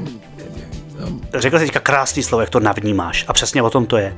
Eh, Já vždycky říkám, porozumět znamená stát se tím. V tom okamžiku já se musím stát tím básníkem, který tu báseň napsal. Ale samozřejmě si jako uvědomuju, že nemůžu nikdy přeložit toho básníka tak, jak by to pravděpodobně. Uh, jo, za mnou je celá ta kulturní tradice, kterou já si sebou táhnu a já to musím přeložit tak, aby to byla dobrá česká báseň. Takže vždycky to je trošičku jako převod spíš než překlad. A chtěl bych jenom říct, že já jsem příležitostný básník, překladatel, Příležitostný básník asi ne, když jsem tady řekl, že, tady jsme, že se napsal 4 tisíce básní, z nich třeba ve 3 středu, tisíce. Milan si ve středu řekne, dneska ne. Dneska ne. Je středa. No to je inverze určitě. No počkej, Ale- podle, podle mě neřekne, ale já se k tomu vrátím. Povídej, jo. No a jenom chci říct, že prostě eh, vybírám si pouze básně, které mě nějakým způsobem konvenují. Je, ne, nejsem schopen překládat báseň, kterou mi někdo dá jako na zakázku. Já prostě musím tu báseň si najít, musím si říct, tak já tu chci si přeložit, protože chci vědět, jak to zní česky.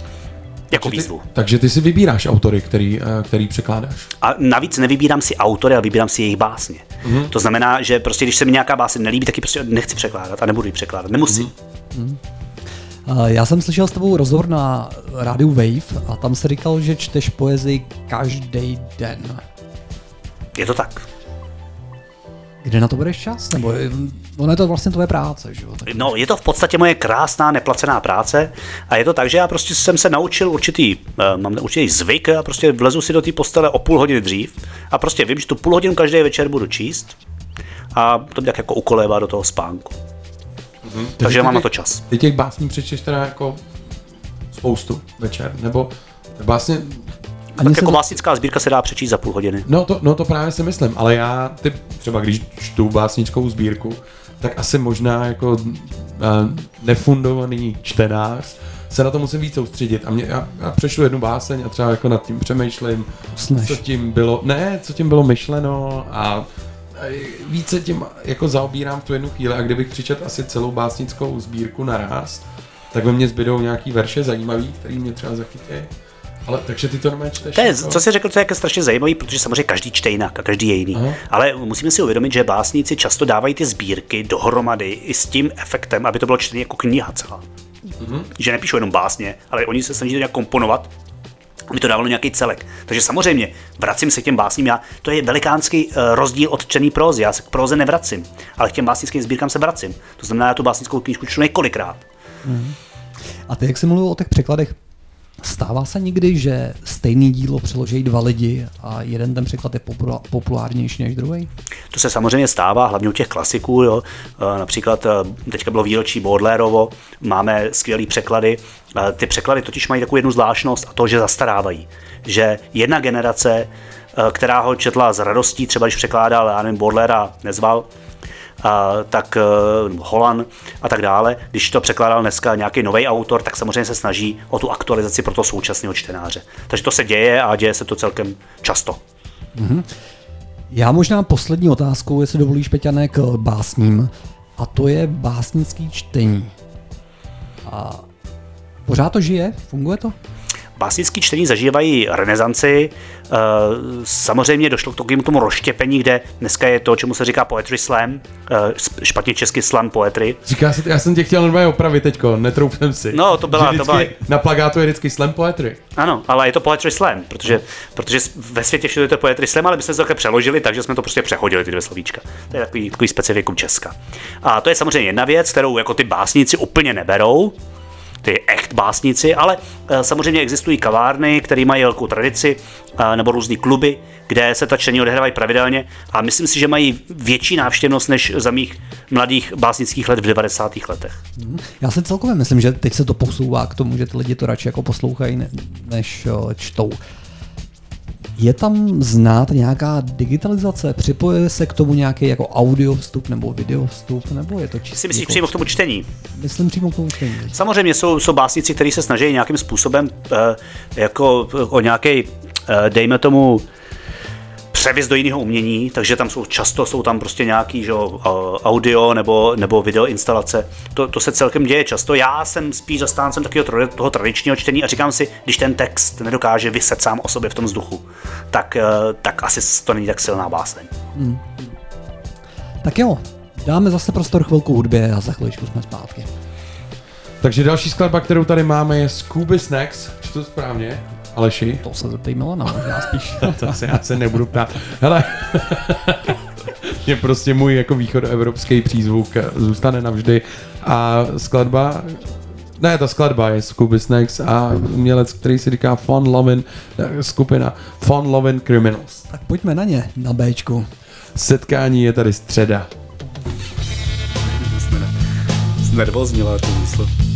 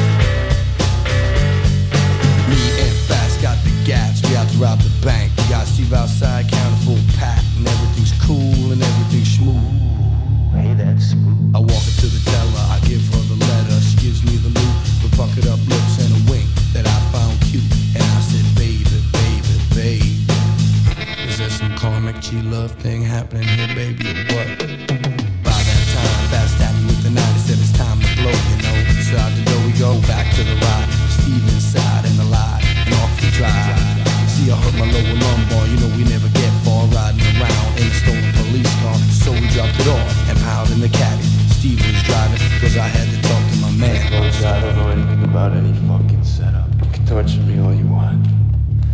Torture you, that's good. That's a good idea. I like that one. Running around,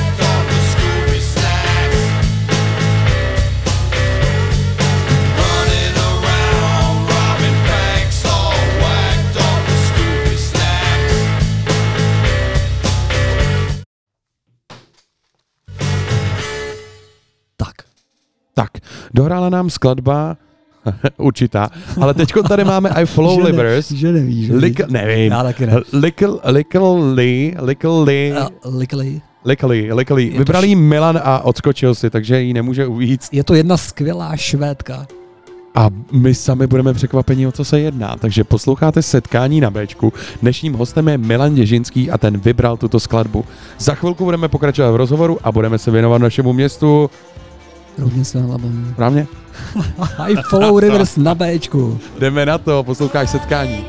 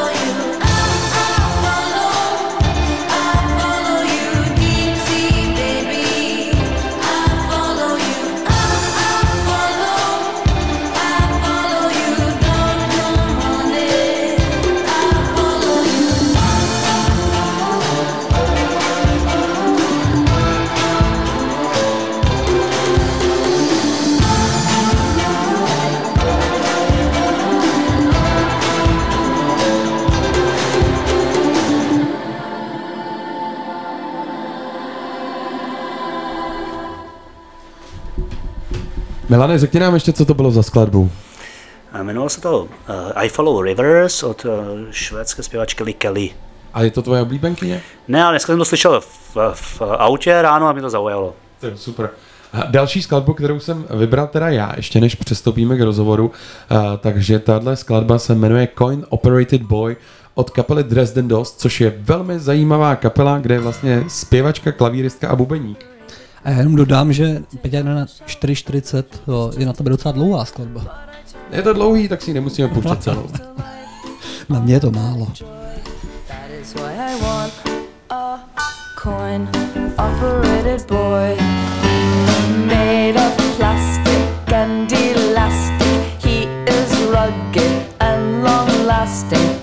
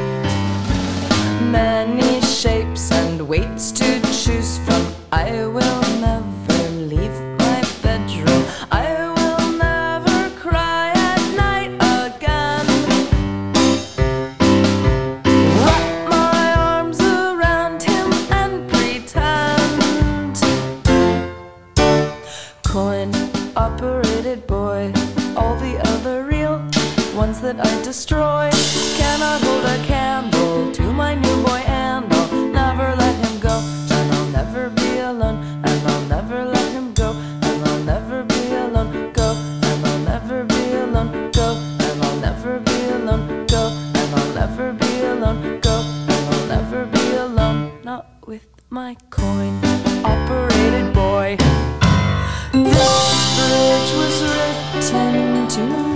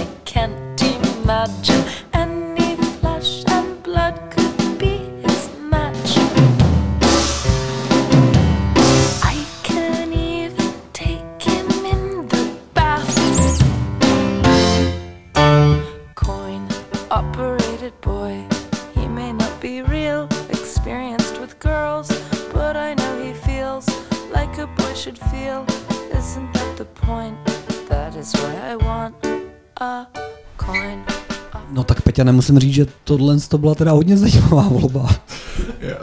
Děkuju, děkuju Aleši. Kde jsi přišel na Dre- Dresden Dolls? Já ti to řeknu úplně přesně, já vybavuju si ten moment. Přišel jsem na to eh, v jedné hospodě, ve který Milan určitě v životě párkrát byl taky.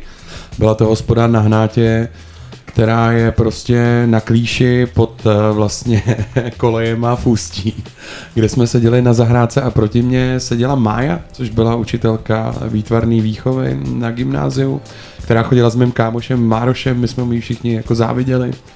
A tam mi o nich vyprávěla, tak jsem si je pustil, abych o nich něco věděl, kdyby se mě na ně příště zeptal. Zajímavá hudba. Děkuju, ale já musím říct, že Milan říkal, že to zná. Já to znám a já samozřejmě znám i Hnátu, to je velice nebezpečné místo. Je to tak. Uh, každopádně, přecházíme dál k rozhovoru. Milane, teď to tvoje působení v Roudnici. Bavili jsme se tady chvilku v pauze. Ty jsi vlastně začal učit angličtinu po, po vysoké škole. Bylo to tvoje první zaměstnání, nebo... Já jsem začal učit angličtinu na vysoké škole Mhm. a bylo to vlastně moje druhé zaměstnání, protože moje původní zaměstnání bylo, eh, byl jsem barman na diskotékách a, a to byl jako můj jako životní cíl, jenže potom přišla to byla ještě v době, kdy se chodilo na vojnu a přišel mi dopis, že se musím, jako, že musím na vojnu, tak jsem říkal, to teda v žádném případě to radši budu studovat. A šel jsem studovat. Teď teda musím říct, že je to docela roz... Milan pro mě rozčíst, že jako básníkův životní cíl byl být barmanem na diskotéce. Nádherná práce. A na kterých diskotékách si dělal, Milane? No, dělal jsem, eh, byly to mrazírny, neboli Dallas, Litoměřice, Mhm. mm-hmm. že byla takový ta, ty mm, diskotéky v těch okolních vesnicích, tenkrát s Frantou Zikánem. Byla to nádherná životní zkušenost, spousta světel, žen, hudby a alkoholu. To, my tohle prostředí známe, ale ty ho znáš taky velmi dobře, vej. Tak a já t- musím říct, že v to období se dělalo velmi často a kam, v podstatě kamkoliv se přišel, tak si zažil to, že jsi tam dal nějaký jako panáka a třeba to bylo jako trošku šizený, že jo, jak to bylo po té revoluci. Setkal se s tím taky?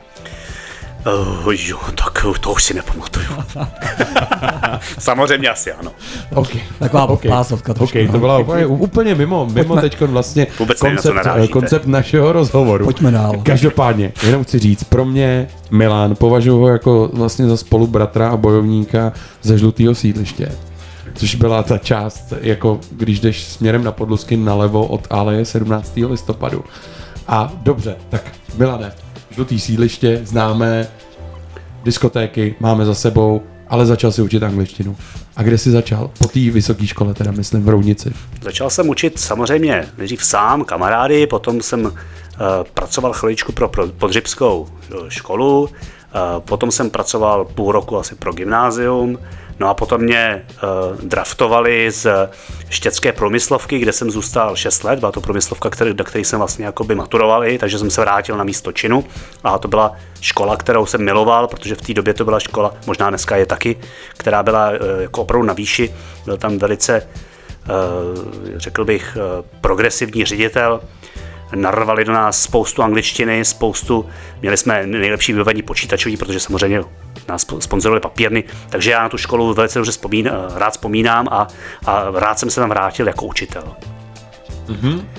A tam teda si učil středoškoláky, byly tam ještě nějaký ty, uh, ty kantoři, kteří uh, učili i tebe? Ano, ano, byli tam kantoři, kteří učili i mě, takže to bylo velice zajímavé je vidět taky samozřejmě z druhé strany. Že? jo. A eh, byla to, jako říkám, byla to krásná zkušenost, byly to krásný léta, kdy jsem byl fakt jako mladý kluk a, a eh, jako užil jsem si to. Pamatuju si do teďka, když jsem jako úplně první působiště na té podřibské škole, kde jsem vlastně jako 18 letý dostal plnou třídu uh, 17 letý holek, který jsem měl za rok dovést k maturitě. A bylo ti kolik v té době? A bylo mi 18. Jo. A že jsem byl o rok starší pouze. No. A řeknu vám, že to byla neuvěřitelná jakoby eh, záležitost, hlavně v tom smyslu, jak se jako naučit eh, zvládat některé situace, které by vás vůbec nenapadly, že můžou jako nastat v, eh, ve školní třídě. To zní zajímavě velmi. No to do éteru pouštět nebudu, ale. Dobře. Ale já musím říct, že moje máma byla učitelka a vždycky se, jako se rozčilovala nad tím, jak ty děti jsou horší a horší. Myslíš, že to je pravda, nebo je jenom jako se měnějí a měnějí? Já si myslím, že, že to je to, že učitelé říkají, že děti jsou horší a horší, je pravda. Ale nejsem si úplně jistý, že tohle to je prostě, děti se samozřejmě měnějí a trošičku, trošičku vnímají svět možná jinak, ale, ale myslím si, že eh, já bych řekl, že děti jsou lepší a lepší. No tak to je zajímavý. Ale ne, tak co jiného jako otec, že jo? No, ale to- to, já bych to neřekl jinak, Milan. Je to tak? Jako Lepeťané, tohle jsem neslyšel ani nepamatuju od někoho, jo. No je to hezký. No, dobře se to poslouchá. Pro, eh, proč myslíš, že jsou lepší? Tak já samozřejmě, jako samozřejmě, jsem učitel, který miluje svoji, svoji práci, protože mám pocit, že ta práce mi dává smysl, dává mi uh, určitý pocit uh, nějakého uh, nějakou odměnu. Uh, takže uh, já už jsem v Roudnici opravdu učím dlouho, letos uh, učím 25. rok, Mhm. Mhm. takže takže uh, já jsem počítal tuhle, úplně jsem se zhrozil, že jsem učil víc než 2000 lidí v Roudnici. Takže podle tebe ta digitalizace nemá vliv eh, na mentalitu. No, no, no, já si myslím, že má vliv na to, že se, že se dostává, nebo stává se taková zvláštní situace, že ty učitelé a ty, ty studenti žijou najednou oba dva v jiné době. To je jediný ten problém, který ten nastane. Musí prostě jeden z těch uh, skočit do té správné doby a to budou ty učitelé asi pravděpodobně. A tak ty neučíš jenom děti, ne? Já neučím uh, děti téměř vůbec, já učím teenagery, Mhm. připravuji na zkoušky a učím hlavně dospělí. Mhm. Takže jsi zároveň i takovým tím psychologem. No, bohužel. Je to tak. Ty to znáš z domova určitě. Já to znám i z prodeje stánkarského. ne, fakt. Psycholog je i barmanka. Je to, je to barmanka, tater i učitel angličtiny. Přesně a, tak. vždycky s ním jsme si- máš vztah. Tak Petě na tom postavili živnost, že jo? Jsme si vzájemně psychologi, ano. Je to, je to tak, je to tak. Takže, takže kdybyste někdo chtěl tady se učit a neznal jste ještě Milana, tak ho můžete poznat určitě v hodinách eh, jeho angličtiny, kterou já si dovedu říct, že jsi jako velmi oblíbeným učitelem. Seš tím známý, bavili jsme se tady teď v pauze, že Milana zná strašně moc lidí, jak, jak teď sečet ten počet, který už učil. Když tomu připočtete diskotéku Dallas, tak je to neuvěřitelný. A tohle Milana vlastně pak vedlo časem k jedné věci, který se dostaneme asi v dalším stupu. Tak eh, co to bude dál? Já myslím, že jsou to nějaký Viagra Boys. Jsou to Viagra Boys, pro mě kapela, kterou jsem objevil. Je to skvělá píseň. Jmenuje se Sports. A přesně tímhle hlasem tam vyjmenovává zpěvák téhle kapely Sporty. Určitě si najděte videoklip, chodí tam po tenisovém kurtu a má to strašnou atmosféru. A já jenom dodám, že jsme se o téhle písnice bavili tady ve studiu a právě Milan říkal, no to musí být zajímavá báseň, jak tam vyjmenovává ty názvy sportu. No, to posuďte sami. Posuď. Viagra Boys a Sports. Posloucháte setkání na Bčku.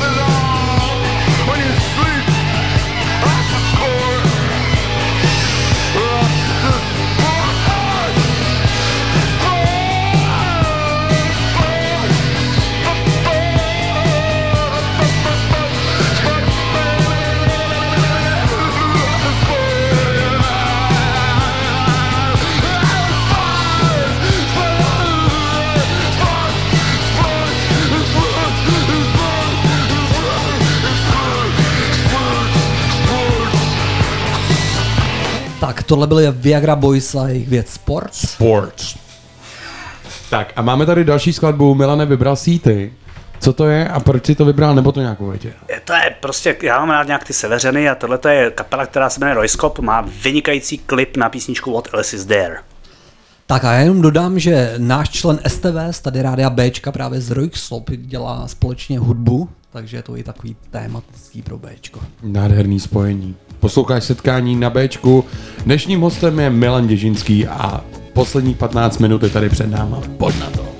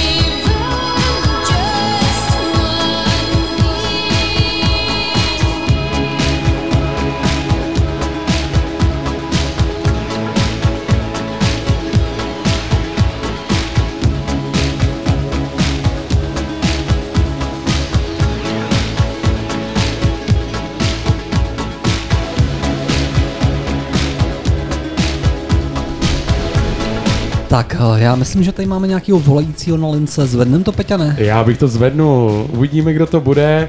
Dneska nemáme soutěž, takže doufám, že volající se zeptá na dotaz na našeho hosta. Tak ha- halo, halo, ahoj, ahoj. Ahoj, tady Richard. Čau, Richarde. Čau, Richarde. Čau, Richarde. Milan se směje, takže možná ví. On neví, jaký je to Richard, že? jo? Takových Richardů a na světě neběhá. Ale zní to víc jako malej než velký. Tak, se, se blízko, kluci. Hele, se, mám, jak se to a- vezme? Hele, já teda vlastně nevím, jestli mám dotaz, protože já vždycky uh, jsem slyšel akorát dotazy v rádiu, když volal někdo na český rozhlas dvojku nebo trojku a tam volají lidi, kteří vlastně nemají dotaz, uh, ale chtějí se jenom vypovídat, tak nevím, jestli stihneme jako těch 15 minut, co vám zbývá. Ale uh, dost bylo vtipů. Uh, mě by zajímalo, Milané, jestli uh, si tvořil i v angličtině nebo v jiném jazyce než v češtině a jestli o tom třeba jako neuvažuješ, aby si se posunul třeba ještě nějaký jako mezinárodní ceně uh, než je, než je magnézia, magnézia litera. Pro Richarda je to málo, prej. Je, člověk se nezavděčí, hlavně tady v Roudnici. Ale uh, chci říct, že uh, tohle je samozřejmě zajímavý dotaz. Spousta lidí se jako ptá, proč když někdo umí anglicky a je překladatel, proč vlastně nepíše v tom cizím jazyce. A já vždycky říkám, je to prostě proto, že v tom cizím jazyce to nedokážu napsat tak, abych, abych byl s tím spokojený. Jo, prostě tak anglicky neumím. A myslím si, že jako spoustu lidí, eh, který se snaží psát anglicky, aby právě prorazili, tak prostě neprorazí. Jo, nevím. Myslím si, že prostě to je stejný jako s překladama, jo? Jako, že kdyby někdo, kdyby někdo překládal, z, já třeba nedokážu překládat z češtiny do angličtiny. Já o to vím pouze z angličtiny do češtiny. Prostě proto, že ten, eh, ten koncový jazyk, do kterého překládáte, musíte znát jako svou mateřštinu. Takže to je asi podobný u té poezie. Mhm. Díky. Jo, jo, i my děkujeme, Richarde, za zavolání. Samozřejmě svou klíčenku ti předám osobně. A... Dobře. Nebo nějakou jinou hodnotou cenu. My pořád máme ceny tady. Dostaneš něco, co tě třeba překvapí a potěší. A moc děkujeme za zavolání. Díky. Díky. Já děkuju. Mějte se hezky. Čau. Měj se, čau.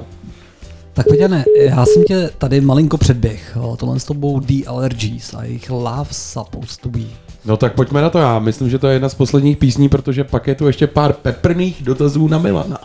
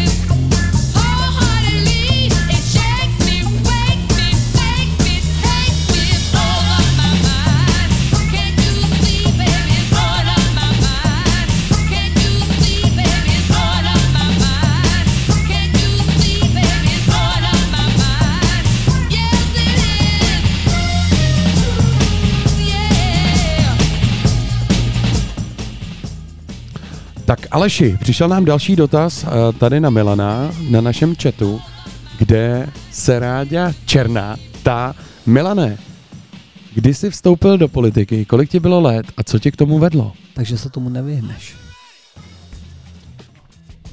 10-11 let, 10-11 let.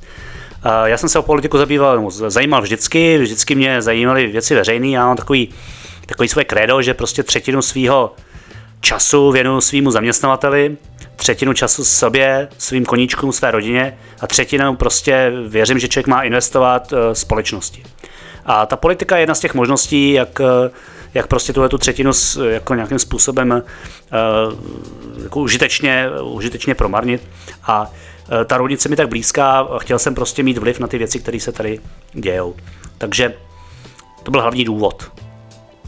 Jsi spokojený s momentálním průběhem aspoň komunální politiky tady u nás? No, člověk nesmí být nikdy spokojený, protože vždycky se to dá dělat líp, vždycky se to dá, dá dělat rychlejš, ale uh, řekl bych, že, řekl bych, že uh, ta určitá frustrace tam, eh, jakmile jste politice, bude vždycky, protože to je práce samozřejmě strašně nevděčná eh, lidi se na vás dívají trošku podezřívavě už ve chvíli, kdy zjistí, že prostě se uchází to nějaký voličský hlasy. Takže je, je potřeba si to uvědomit, že na tom malém městě to je ještě o to těžší, že vlastně jste jakoby vidět, jo. Moji sousedi se na mě nedívají jako na souseda, ale jako na komunálního politika, což samozřejmě není úplně příjemná situace, protože víme, jakou má politika tady a, jaksi Pověst. pověst no. Hele, je to tak, to jsou nástrahy a výhody maloměsta. To by mohlo být jako námě na báseň. Tak já, aby jsme zbytečně nezabrušovali a pak jsme nemuseli zase vybrušovat. z toho. tak tady mám i jednu otázku, která je s tím spojená malenko. Uh, I vlastně uh, s Ráďou, která nám napsala.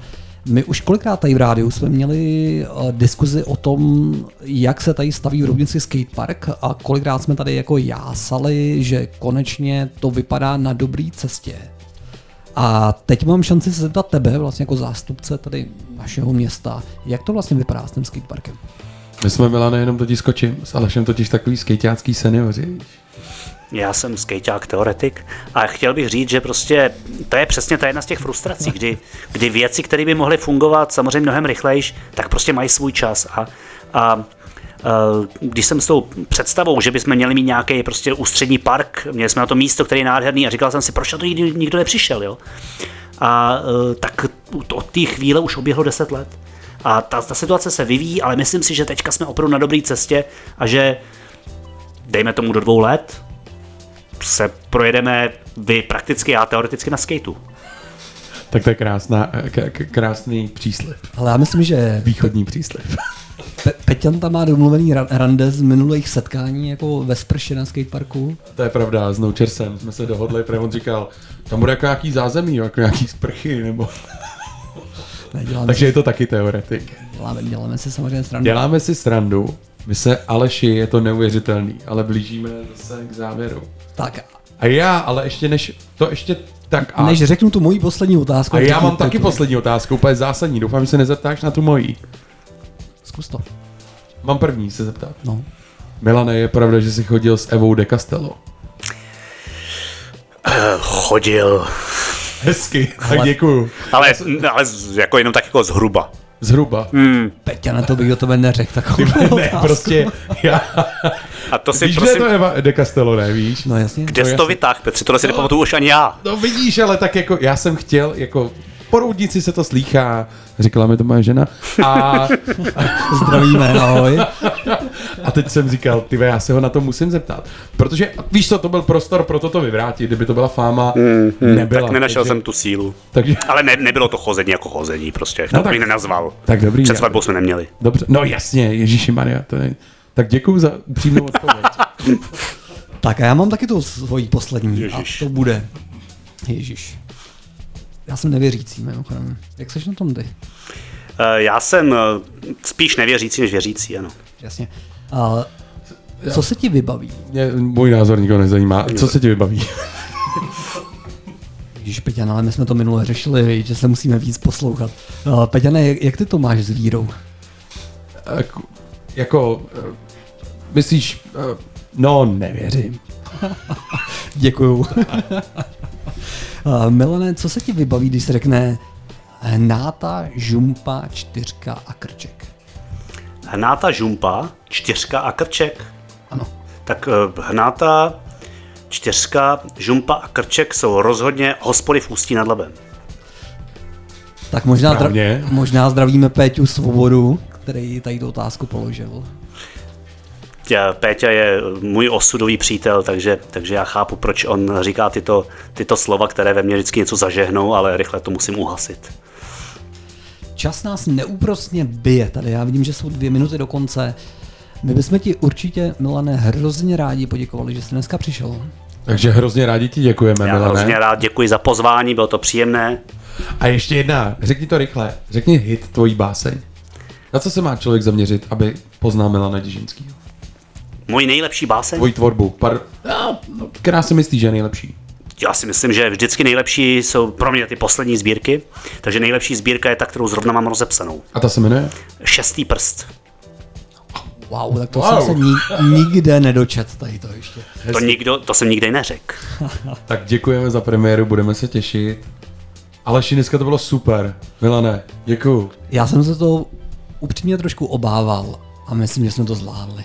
Já myslím, že to. Kluci dnes dobrou práci. Tak děkuju. Děkuje, děkujeme.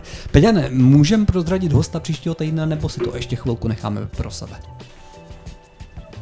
Necháme si to chvilku pro sebe ještě. to je to naše plánování. Díky, že jste poslouchali a my si dáme poslední písničku. Ale poslední písnička, to je dneska velký spojení. Já bych ji poslal Jardovi Doškovi, ten jí má rád, a je to víkend, to je strašný fešák v červeném obleku a s černým kudrnatým afrem. Milane, díky. Poslouchali jste setkání na Bčku a těšíme se příští týden. Mějte se. Čau. Ahoj.